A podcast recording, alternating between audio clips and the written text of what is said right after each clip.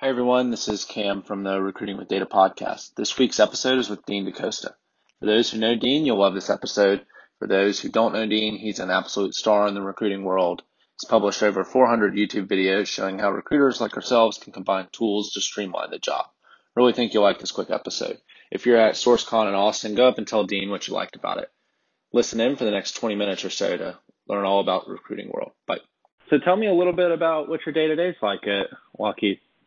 Oh, that's it, it. There's no continuity in it. Uh, it. It can it can be different things on different days. Uh, long story short, it's a lot of looking for things that other people can't find. Yeah. And then that's really about it in a nutshell. What do you do to find people like that? Uh, it's a lot of different things. Sometimes it's looking at places that they don't seem to want to look, or it's looking for people who've written stuff or talked about stuff, and then finding the contact information and putting it together from scratch that way. Um, mm-hmm. It just, it just, it's just tough to say. Sometimes it's targeting specific companies. Sometimes it's, mm-hmm. um, oh, sometimes it's a matter of, um, you know, just doing detective work. I just put on my my I just put on my hat and be, do the detective thing. That's really the best way to describe it. It, it's just, it can be anywhere. I could literally get the info or the person or the whatever from anywhere. It just really depends. Yeah, that's that's interesting. Where or what roles do you typically fill over there? Is there uh, any? Again, could be anything, but lately a lot of developers, structural mm-hmm. people, sys engineers, um, mainly with security clearances. Okay, and what uh, what kind of engineers? Software engineers, in yep. addition to, yeah. What technologies typically? I got to be careful. You know, it is Lockheed Martin. I can only say so many things here, but um, mm-hmm. typically it's or C Sharp. Oh, okay, cool. Yeah. Um, what uh, can you tell me what the best recruiting organizations you've seen? What do they do differently than others? Um, one, they work in relative harmony with their hiring managers. It's not adversarial. Okay. Uh, a lot, pardon me, a lot of a lot of companies, it's very adversarial, adversarial, and that's really wrong. That's not the way it should be. That's number one. Number two, um, there's not a um, there's an understanding. In the end, you can only do so much. There's no nobody is going to find. I don't care who you are, how long you've been recruiting. There has been something that you couldn't find. Just the way it is, mm-hmm. even me and people and, and and good companies understand that. It's like anything. I mean, not everything can be done, especially given the criteria done. Now, usually, like in my case, when I can't find something, it's very rarely I can't find the skill set. It's because I can't find the skill set in the location for the price they want, and that's mm-hmm. where uh, being in a cohesive unit with a hiring team comes in handy because then you can say, hey, listen, found what you want, but this is how much you want, and in doing the research, that's the, how much they should be getting paid. And then they say, well, okay, let's pay them better. Or they say, well, we can't pay them. I go, well, then you're going to have to think about, you're going to have to rethink things. When it mm-hmm. comes right down to it, you know, and, and when it comes right down to it, people uh, make what they make, and you've got to either pay it or you don't, and that's a decision. And I've seen companies or been in companies where they don't want to hear all that. They're like, I don't care. I want a Java develop 15 years of experience, and I'm only want to pay them 25 an hour. If you can't find them, then I'm gonna fire. Then I'll tell your manager he'll fire you, and we'll find someone can. And I go, good luck with that. Yeah, I. Now, if you have I a good mat if you have a good manager, the manager will back you up, and nothing will happen. But if you have a, a if you have a uh, paper manager, he's going to get rid of you or she and find somebody else who's also not going to be able to do it, and they're going to get rid of them. And eventually, someone's going to figure out it just can't be done for that for those criteria. Yeah, I uh, am an ex-developer, so I can definitely relate to that kind of experience on yeah. my end. Yeah. Cool. Um, moving forward, what what's something you've learned over the years that uh, you didn't think you would learn in recruiting, or something that sticks out? Um.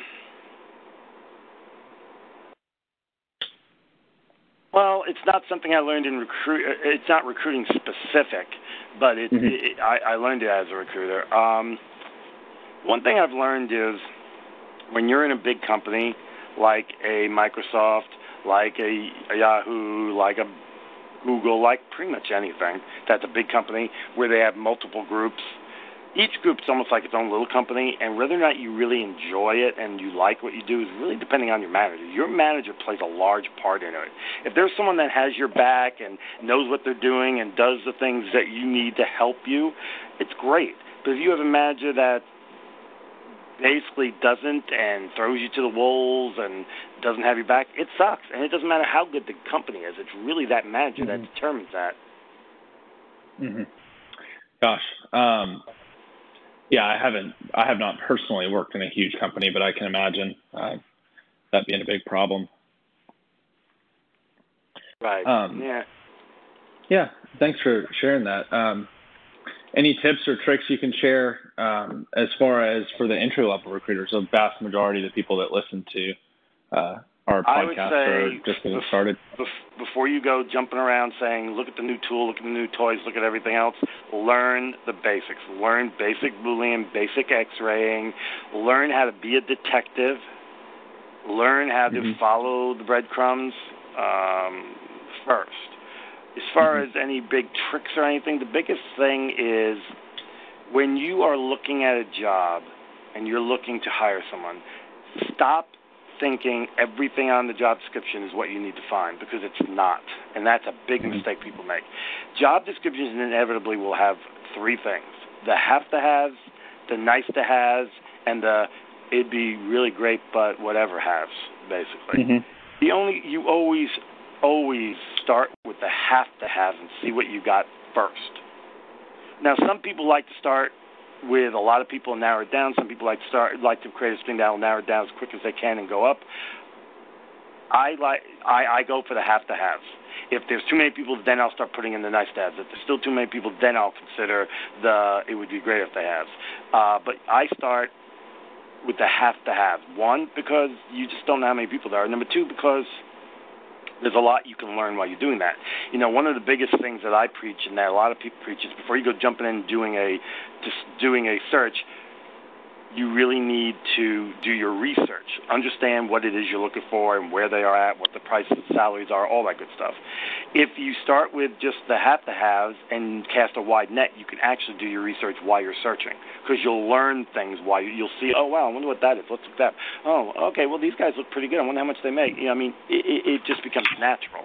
Whereas if you start really nichey, you're going to have to do a lot of research after the fact. That might make a lot of those niche people, meaning you've decided to go for nice to haves, have to haves, want to haves, and you might find out that most of them stuff that most of that stuff doesn't even work for you. So I always yeah, say so you, you do your research, and, and and and the idea is to search for the lowest common denominator, meaning the least amount of stuff they have to have.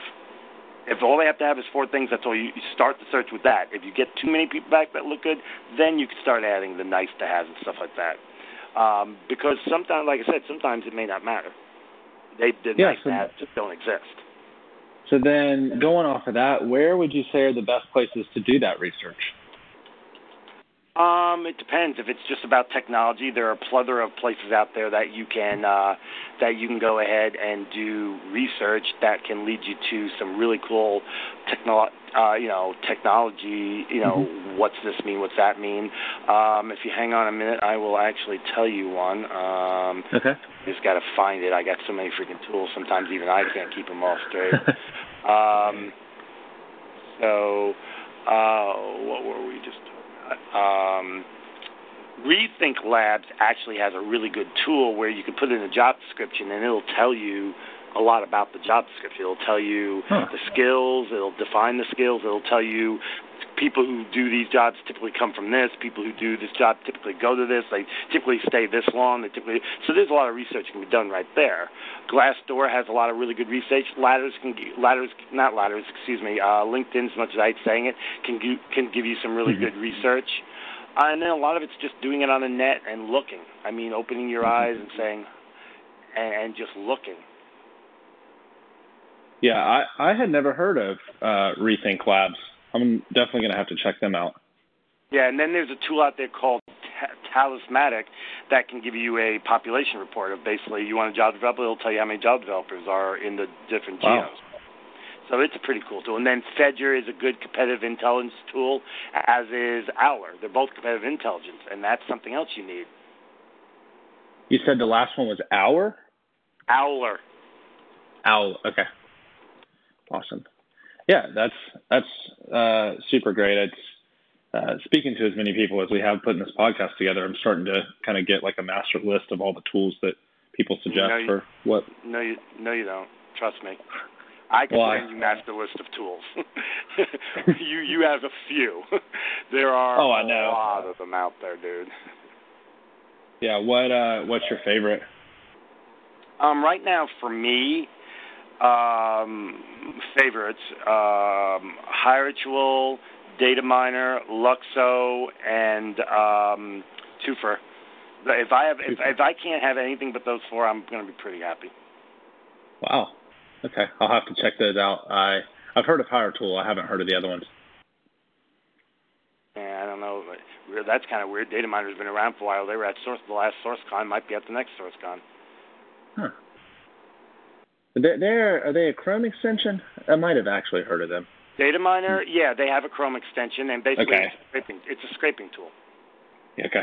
Yeah, I, then I've at least seen the name before. That Yeah. works. I figured Cool. you had. Yeah, it, it, as soon as I said that, I was like, you know, I think I've like used that briefly before. It looked a little familiar, but not extensively for sure.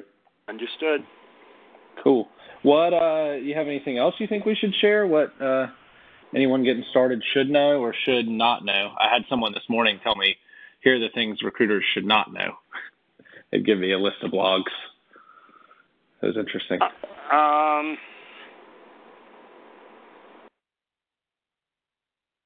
no, I'm not a big. At least five times a day, and what annoys me is the answer is one is one post right below them.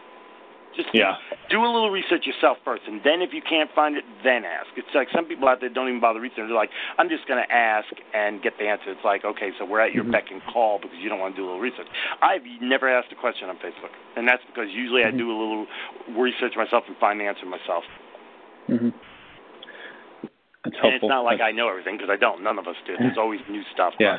But I ne- I mean, I don't want you know everybody's busy. I don't want to be bugging everybody else trying to answer a question if I can find the answer myself. Mhm. Plus, I'm more likely to remember the answer if I find it myself. If someone gives it to me, I'm not as likely to remember to to to maintain that knowledge. And that's just a proven fact. That's not me talking. That's just a fact. Mhm. Okay. So, Yeah, I, I agree with that one myself. I spend a lot of time researching stuff. Um, yeah. Well, that's Okay. the way to go. I mean, I always believed in it. So that's all Cool. there. So. yeah.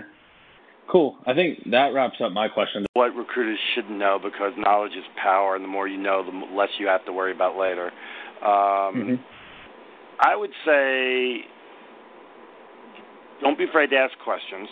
The only the only dumb question is one that's not asked. Uh, get involved in the groups on Facebook because there's a lot of really smart people there that are more than willing to help you. But whatever you do, before you go jumping the gun and asking, look. If I see on Facebook one more time, does anybody know a good tool that can find email addresses? I'm gonna